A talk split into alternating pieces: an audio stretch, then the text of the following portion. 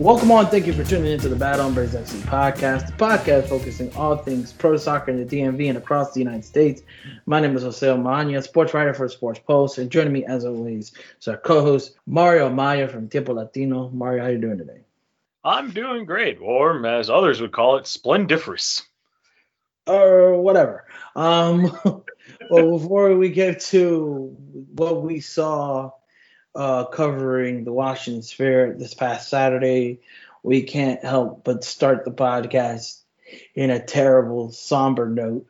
And by somber, I mean in a very angry, disappointing, disparaging, ugly note. And that is because in two matches of the U.S. men's national team's quest to get back into the World Cup, in their first match, they get a win, but then come up looking terribly against Panama as Anibal Godoy scores in the 54th minute to give Panama the 1-0 victory here this Sunday night. So National SC's Anibal Godoy, may I add. Yep, and so we should be looking at both matches, considering that the United States did play on Friday night and were able to get the 2-0 victory over Jamaica. However, this one stings just because it just happened before we started recording the podcast. So Mario, what are your thoughts on the collection of these two matches, and what have you seen overall? So my emotions for all this is happiness and despair all rolled into one. I don't know how that's humanly possible, but here we are. Happy because, at least the USMT was able to win at home, have a strong, solid performance Thursday night against Jamaica. Thursday night. Less somber, a little more angry, because they just laid out essentially what you could describe as a wet turd out in Panama City today. That's the best way to describe it. Granted, there was a lot of lineup changes going into this game compared to what you saw Thursday night. You saw a much more stronger lineup, I guess. Again, well, not stronger, much more like youthful lineup in a way against Jamaica Thursday night. While it's here, they made 8 changes. Only 3 players started from Thursday's game, and that was Paul Arriola, Yunus Musa, and Matt Turner. All praise Matt Turner, by the way. It was just a tale of two different games. The U.S. was a lot more up for it in the Jamaica game, given that they played at home. While it was against Panama, they didn't really propose much of anything. There was a lack of idea going up top. There was a lot of shakiness defensively. I feel like Panama could have won this game 3-0 easily if it weren't for 2 saves from Matt Turner in the first half. And in the goal, like, usually set pieces are the USMT's forte.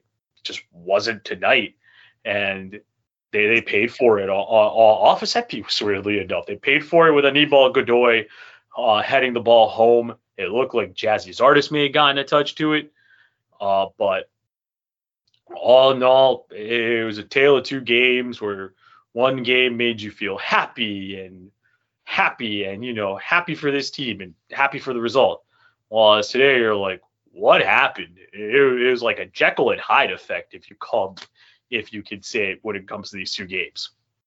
Yeah, you're being very kind. I think in the first game we saw the emergence of Pepi. Ricardo Pepi, Texas's own, goes in, basically a home game for him, and he goes in, he scores 2 goals in the second half after a dominant first half by the U.S., but very missing the goal, the final touch, if you will. Paul Arriola for DC United played. He had an opportunity to get on the score sheet, did not.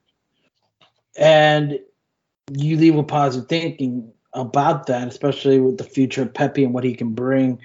I think the only person that was telling people to calm their expectations for him was Alejandro Moreno from ESPN, because here's the big thing is that he needs service. And today was indicative of that. He came off the bench in this Panama game, hopefully to light up a spark. And what the problem of the whole game was, Panama was bodying the United States' 3-man midfield with essentially a 5-man midfield, clogging up all the space the United States would prefer to have, clogging up all the passing lanes, making it very difficult even to make the interchange. You mentioned the 11 changes. There was no – we have the same problem like we did in the first game, but this time around it was amplified by the fact that Lletget was playing in the midfield versus just normal winger role as with the strikers. And he's already tired and torn from playing a full 90 in Austin. You have Timothy Weah not tracking back and leaving holes where George Bello would be in the back line. I never thought McKenzie and Zimmerman had, in the center of the defense, had any cohesion whatsoever. This game was begging for someone with experience to control that back line, and I'm looking at who they had on the bench, and no people of confidence. Sergiño Dest didn't come into the game. This was not the game for Sergiño Dest, thank goodness. No, Sergiño Dest left out with a slight knock against Jamaica. Given how physical this game was getting at certain points, no, this wasn't going to be the game for him to bring him in. Nope. And, like, maybe I could have seen them put in Busio in the game.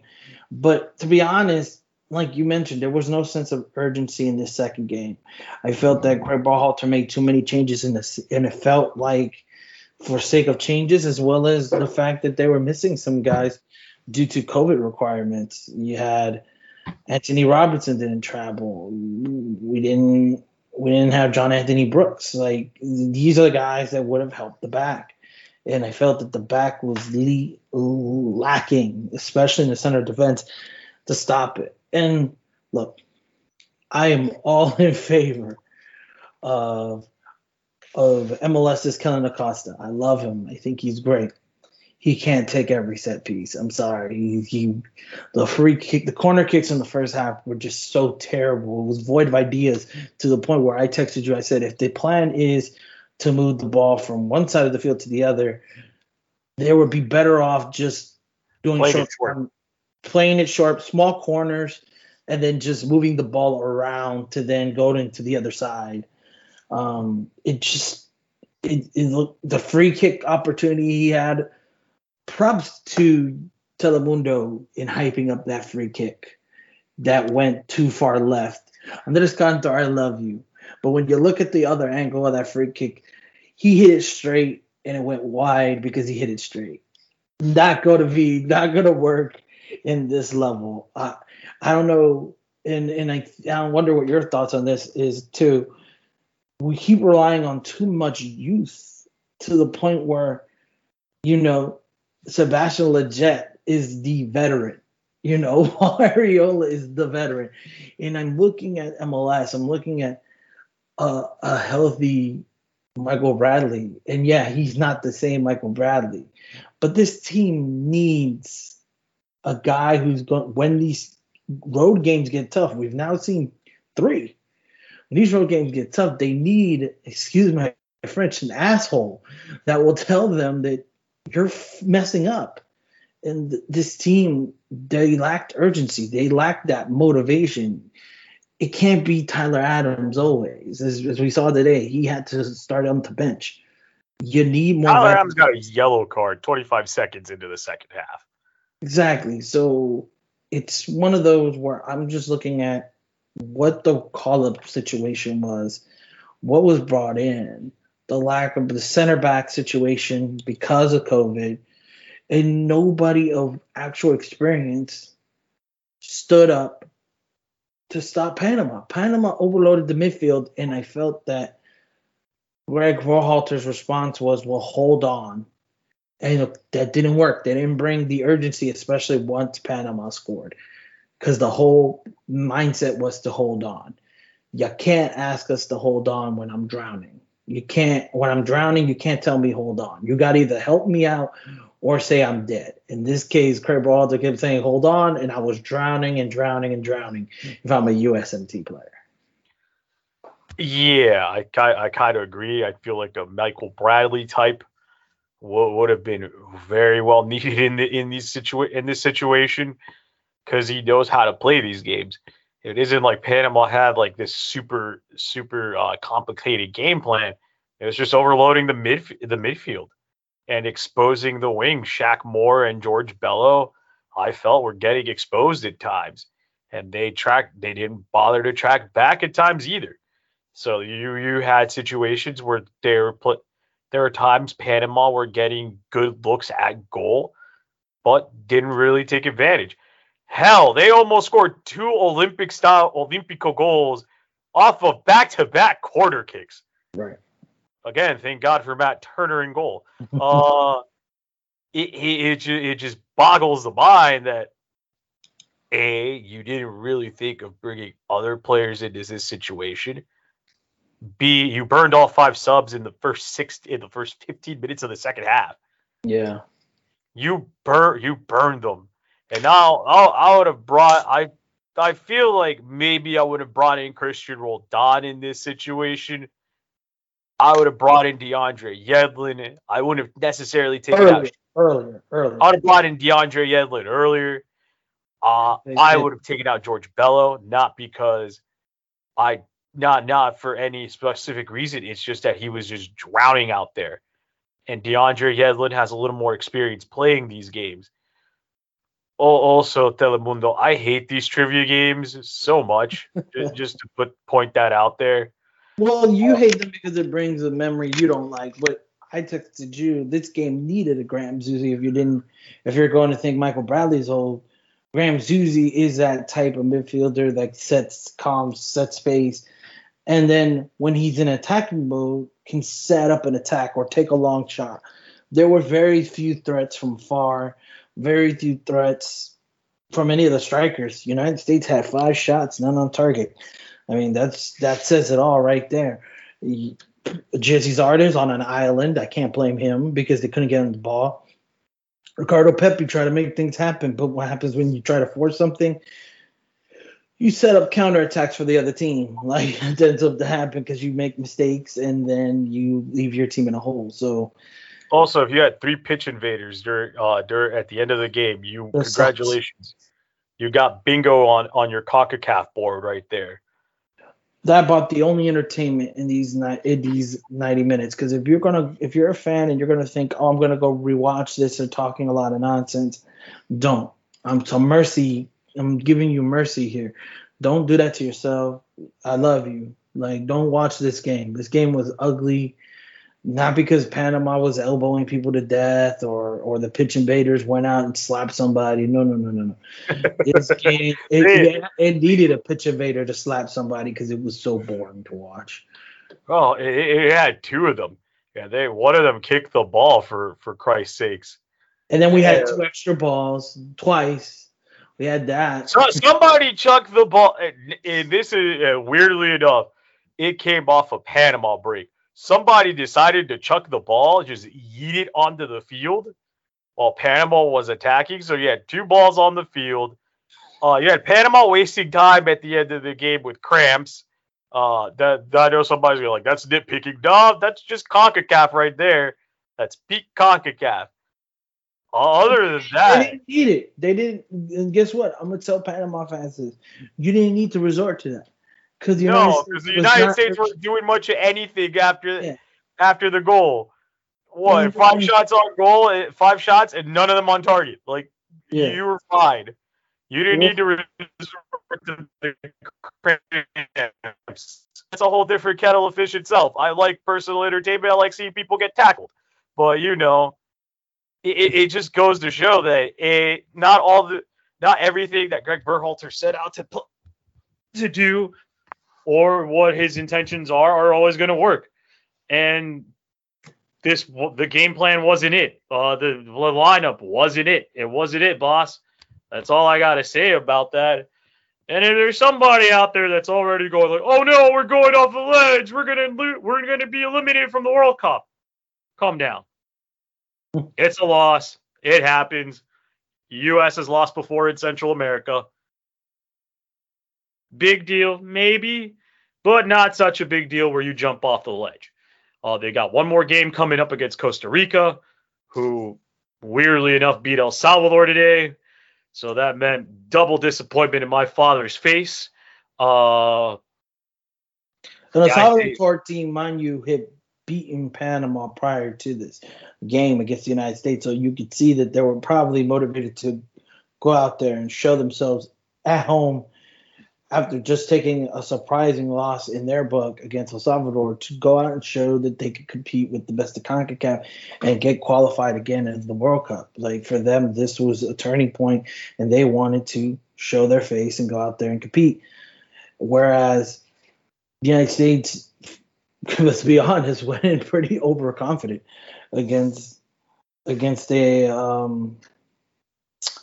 A wounded Panama team, if you will. Wounded Panama, yeah, exactly. They should have been. Right, and also that game against El Salvador was also pretty physical and chippy for Panama. So not only were they motivated, they were going to make it uncomfortable for El Salvador inside the friendly confines of El Rommel Fernandez in Panama City.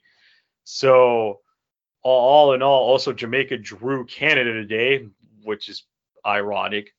But again, Panama City is not an easy place to play in. Panama took Mexico to the limit there in the first round of qualifying, and got a 1-1 draw out of the whole thing. So, just calm down, keep calm. You got one more game left. It's not the end of the world, but I think the U.S. Greg Berhalter and the team can just take this as a learning experience. Look into things that they did wrong throughout the game, and work on it. And also, you're playing at home in the friendly confines of Columbus, Ohio. So, take that sauce. No one's ever said friendly confines in Columbus, Ohio in the same sentence, but sure, we'll say that for now. The confines of Columbus, Ohio. Well, here are the standings before we move on. Mexico now leads the CONCACAF. The top three seeds end up going to the World Cup, while the fourth place plays a playoff to get in. Mexico currently leads with 11 points. The United States with 8, tied with Panama, who has 8. Canada, because of the draw, is at 7. Costa Rica with 6 due to its victory against El Salvador, who is now at 6th place at 5. Honduras with 3 after the loss against Mexico. And Jamaica rounds out with 2 points. We will move on, but yes, the United States needs to maintain pace as the World Cup qualifying moves on to the next round. Speaking of keeping up pace, we've been trying to keep up pace with all the Spirit news and information that have happened in the following week. Let's just get to the basics. For those who have missed out on what happened this week, Tuesday. Or if you've been living under a rock. Yeah, Tuesday morning, Washington Spirit owner Steve Baldwin resigned as CEO and managing partner of the team, meaning his day-to-day operations. He still maintained his ownership stake of the team. And here's what he said in his statement, that he would look to continue improving the club's culture and help to move on from this, and by this he means the Richie Burke investigation, where Richie Burke was found. Well, we don't know for sure, but reports say that Richie Burke was found to have been verbally abusive towards players, and Baldwin is resigning due to that, saying he hopes that the club will now regain its focus to winning a championship. Team president Ben Olsen will now have complete control of the club's operations going forward. Later that evening, the players came out with their first statement, their very first public statement after everything that's gone on in the past 2.5 months. And their statement was simple: sell the team, Steve. That has been the slogan the fans have been saying since everything has begun. Here's one sentence from that statement. "We are disappointed and frustrated. We have not received no direct response from you to our letter, even an acknowledgement you've received it. We have shown incredible restraint by not commenting publicly on all the infractions committed by the club and the abuse we've experienced. We have been open and honest with you after holding in our voices for a long time." The statement ends with the players calling for Michelle Kang to become the new full owner. She's currently a part owner of the team. We had two matches in this segment since the cancellation of last week's games. We had two matches in their first set match Wednesday in a tie against New York, New Jersey, Gotham. AKA the Carly Lloyd Memorial game. Played in Philadelphia. There was a moment of solidarity in the 6th minute for the two players who accused Paul Riley, former coach of North Carolina Courage, of sexual coercion allegations. That is what we have until yesterday. Yes, on Friday night, it was reported by The Athletic that Michelle Kang made an offer to purchase the team at a reported $15 million. Baldwin refused and is considered to selling the team to an owner that would move the Spirit outside of D.C. When Aubrey Bledsoe was asked, her response was simple. The players are determined to stay in D.C. I don't even have the words to describe the emotions. You know, we love the city. We have made it very clear the path forward for this team. We believe that Michelle will be a great owner and continually put the players first. We made that very clear in our statement. And unfortunately, I don't think Steve is going to honor our demand or request. He says that he puts the players first, but I don't know how he can do that when there's a chance that we would be moving. So that is not at all what this team wants. We want to stay here in this city. It's a great city. They deserve a club, and we have a suitable path forward. Before we get to actual soccer from yesterday, Mario, what are your thoughts on what's going on with the Spirit now? Yeah, I'm kind of with the players here. You know, Steve, you kind of missed the point here a little bit. Everything that's gone on is pretty wild. And now with the new report saying that you want to sell the team to another owner and move it somewhere else is kind of ridiculous to me. That just seems like a pretty sounds like someone that's pretty petty that's willing to like say, if I can't own this team, nobody in D.C. can own this team. We're going to move this thing to Boca Raton, damn it. That's what it sounds like. It also just pretty much with all the everything that's gone on with the players' statement, making it pretty clear that, A, they don't want anything to do with you anymore. They don't even want you to be around them. Just sell the team, and just with that utter refusal, just kind of states that you want to make this as... You want to make this as much of a power move and as messy as humanly possible. Weirdly enough, Michelle Kang, before the game, came up to the press box and said hello to everybody. She walked around, introduced herself, and talked to a couple media members for a couple minutes. So I think with everything that's gone on, it's a lot to take in. B, I think it's pretty clear where the players stand on this. They want Michelle Kang to take full control of the team going forward. And C, I think it's just one of the. It feels like a never-ending cycle of hot potato when it comes to the ownership news. When it comes to the Spirit, and I think it's got to end at some point, right?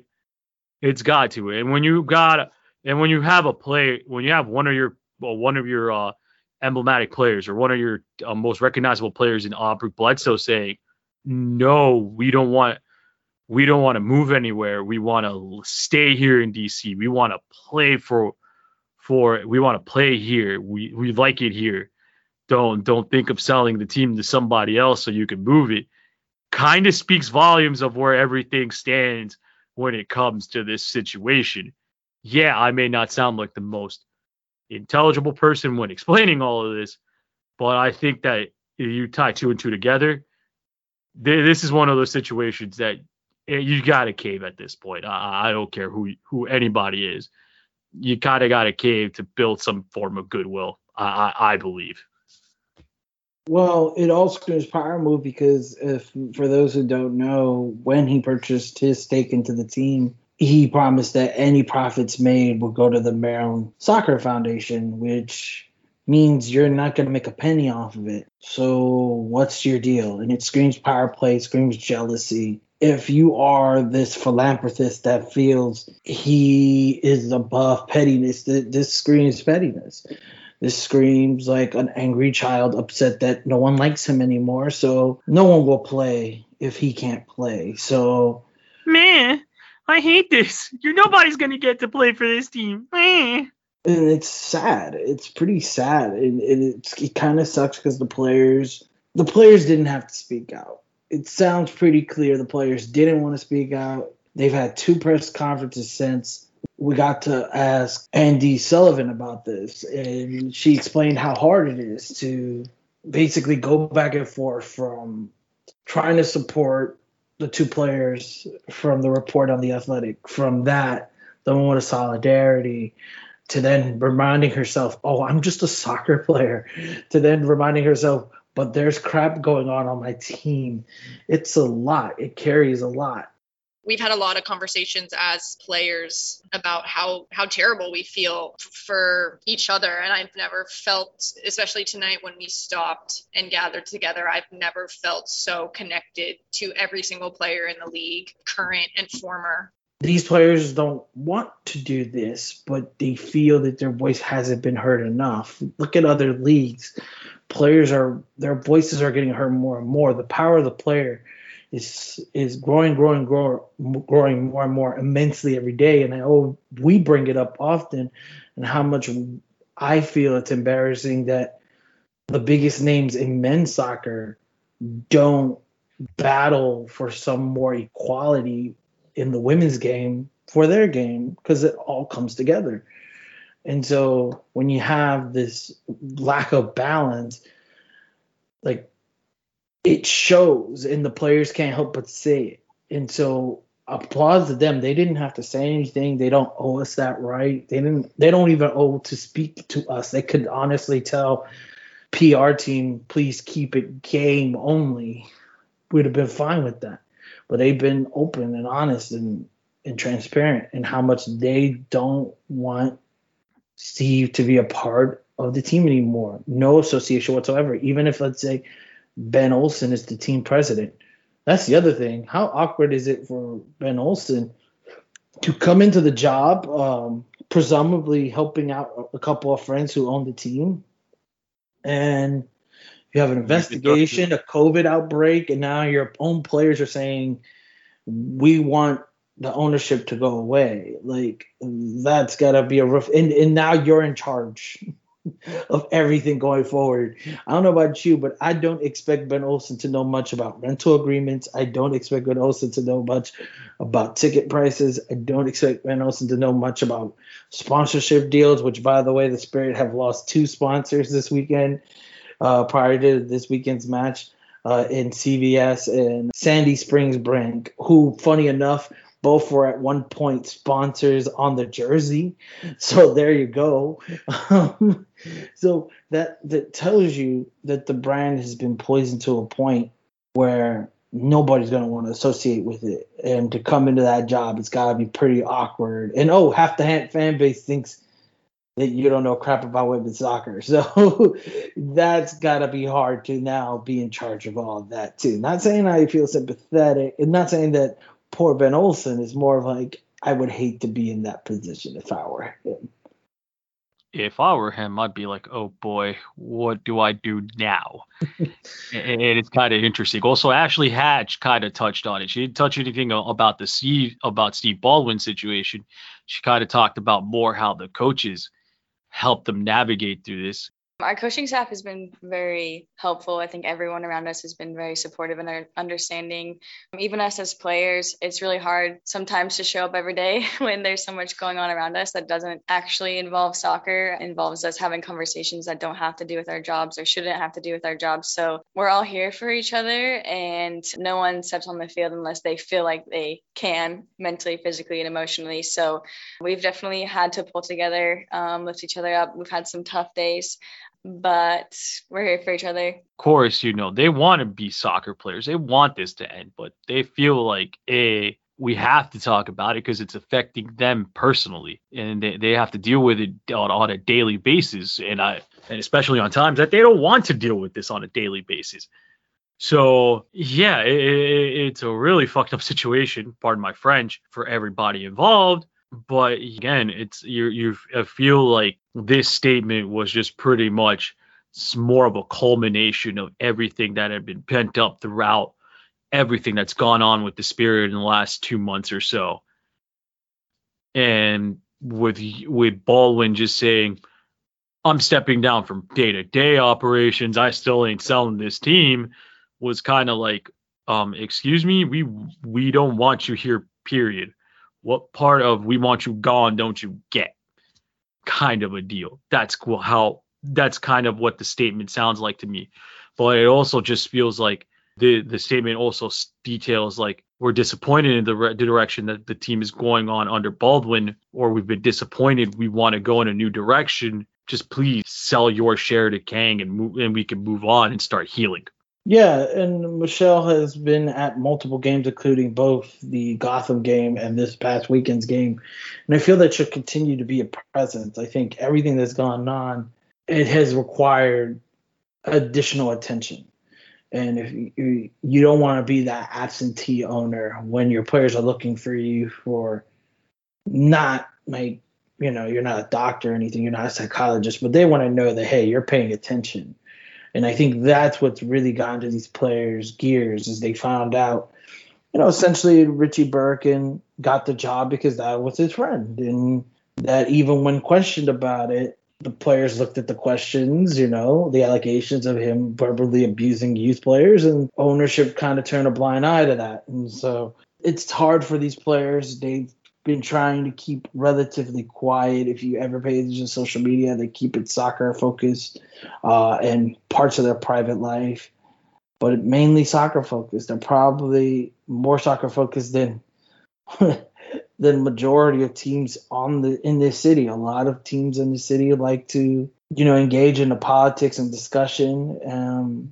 You know, we had Bill Hamid with the Black Lives Matter protests over COVID last year, and you had the Wizards and Washington football team always, you know, just their name alone brings problems.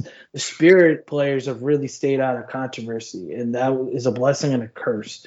And I think it's time. It's time for Baldwin to step down his ownership. I think Bill Lynch has been quiet for too long. The ban is the reason why Steve Baldwin is there. So I think Bill Lynch also, there needs to be calls for him to go as well. Everybody's focused on Steve because he's the money man and the majority stakeholder. I think Bill Lynch has things to answer for as well. It's not just he was the one that brought everybody in. He can't be the only one to sit quiet. Everyone needs to address. He has questions to answer for too. On to actual football, because while the Spirit were able to get a 0-0 draw against Gotham, they totally had no problem dispatching the hell out of Racing Louisville. It was a 3-0 result. Pair of goals by Ashley Hatch. Dominant all around. Player of the game for me was Trinity Rodman. Just the U.S. men's national team could have definitely used a winger like Trinity Rodman today. I could have told you that. No, I mean, yeah, you know, the way she ran up and down the field for 90 minutes, absolutely giving Racing Louisville defenders nightmares. Yeah, she could have been totally useful in this for the USMT today. And yeah, it was a dominant performance. What else is there to add right there? They dominated from beginning to end. And I feel like Racing Louisville had no answers for anything that the Spirit brought to them for most of the game at all. And now Ashley Hatch is tied for first as the leading goal scorer in the NWSL with 9 goals. She got a brace. This was her first. She scored her first goal in the 8th minute, first goal since August 22nd against the Orlando Pride. And, you know, they pretty much dominated for the most part. I think just pretty much having Trinity Rodman dominate down the wing, Ashley Sanchez doing what she does best, and just, I guess the whole team was in sync. It was kind of a breathtaking performance to see, to be honest with you. Well, you would think with all the rest that they were able to recuperate, and Chris Ward, the interim head coach, mentioned this specifically about Trinity, was that whole month of September where they were out due to COVID It allowed players to recuperate in their bodies, their injuries, specifically Trinity. I remember clearly telling Richie Burke and asking multiple times that it got annoying. Are you sure you're playing 90 minutes at Trinity Rodman is okay? And it was finally where Chris Ward said, yeah, it probably wasn't a good idea. That's why we got her off the bench against Gotham. And to me, that's managing your players, not making them burn out. I feel like too many times we've seen that with young players in NWSL, see Mallory Pughes, see Trinity Rodman before the coaching change, where you just feel that they're going to burn out. But I thought she was excellent going down the wings. I thought that her distribution has gotten better. She still needs to be more aware on the field. There were a couple of moments where she's got one-on-one opportunities. If she's running on the center, she could have passed it right, found Takarada in the second half around the 90th minute. Takarada had a wide-open chance, but she ended up trying to go for the shot, and because there's two defenders in front of her, she doesn't see the goal and ends up hitting it wide. That's one of those cases where you got to look up, got to fully think, got a player open to my right. Let me give her the ball. Maybe she's got a better shot than I do because I have two defenders looking dead at me. Maybe it's a better idea to pass. But I think the Spirit, funny enough, have made multiple changes. But I felt that each change came perfectly and worked well. You know, Toya Huster got a break and got some rest. You have Paige Nielsen, who came in the second half after starting and playing the full 90 against Gotham. It was changes not to the sake of making changes, the opposite of the U.S. men's national team where they made 8 changes. There were changes to fit some holes here or there, but not mix the chemistry and the flow. And this was probably their best game since Richie left, in my opinion. Yeah, hands down has to be their best game since Richie left. Again, dominant performance. We also realized that Hafferty does not have a left foot at all. I'm sorry, but I feel terrible saying that in the press box now because she had a wide open effort, like literally a wide open effort, try to do a volley, and it just was so bad. It was so bad. Yeah, no, I feel bad for using it here, but it was bad. But other than that, I think that the substitution patterns were good. You brought out Andy Sullivan, who went down kind of with a knock in the middle of the second half. And so just out of precaution, take her out. It was everything just worked. I think everything for the Spirit just worked in this game. And the second to add to Ashley Hatch's second goal. Boy, that was just a calamitous error by Racing Louisville in the back, wasn't it? And shout out to Trinity Rodman just getting to the ball and just having the know-how. Like, I'm going to intercept the ball. Wait, Ashley Hatch is right there. Here, go put in the back of the net. It's going to be wide open for you. Yeah, so for those who didn't see, the goalkeeper was trying to play it from the back, gives it to the defender. The center back elects to pass it back to the goalkeeper for her to boot it upfield. Problem was the pass was really weak. Trinity Rodman runs like a stallion, past all the rest of the defensive line, past the center back, beats the goalkeeper with the interception. Goalkeeper tries to dive to get the ball back, but it was easy for Rodman just to quickly then pass it to an open Ashley Hatch one times it into the net. So that's just smart awareness, very Jaime Moreno-esque by her. For those who have never seen Jaime Moreno's picking apart goalkeepers for thousands of years.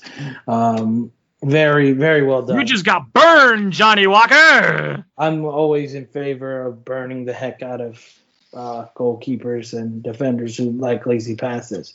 But right now the Spirit are in 5th with 30 points with about 6 to 8 matches remaining. Hopefully they can get into the playoffs. Right now they are in the wild card spot the way it works is the first top two seeds get a bye, and then the next four play each other in knockout games. Right now, the Spirit are in. They would have to play away. Right now, their match would be against North Carolina. Those teams have played each other hard this whole season, so something to still keep an eye on. Spirit are only behind North Carolina by 2 points. Those two forfeits are really biting them because had they actually played those matches, who knows? They may be up in the standings a little more. But 30 points right now. There's a two-way tie for third and fourth for third place with 32 points. So a victory and some of the results going their way, it could easily be in third place. Right, so anything is possible going forward in this wild, wild ride of a playoff race caught here in the NWSL. Yeah, most definitely. But I think unless you got something else you want to bring up, I think we're done for today.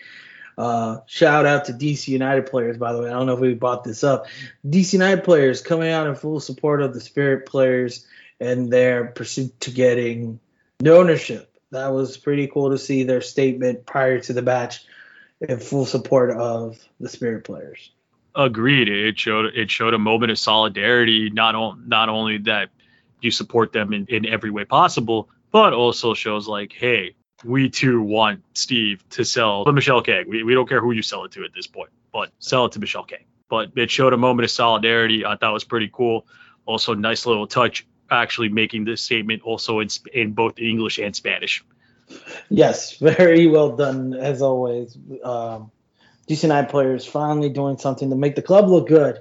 That's aside from losing matches. They're winning matches and now winning off the field. But that's enough for us here on the Bad Hombres FC podcast. So before we go, Mario, tell the people where they can find more about you. All right. If you want to find out what I'm working on or you just want to see my thesis statement on Squid Games, you can follow me on Twitter at Mario Maya 1.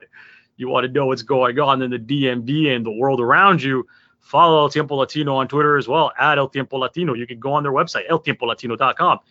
And if you want to put money in my pocket so I could actually buy a steak dinner, you could go to your local newsstand and get your newspaper there or to your local metro station.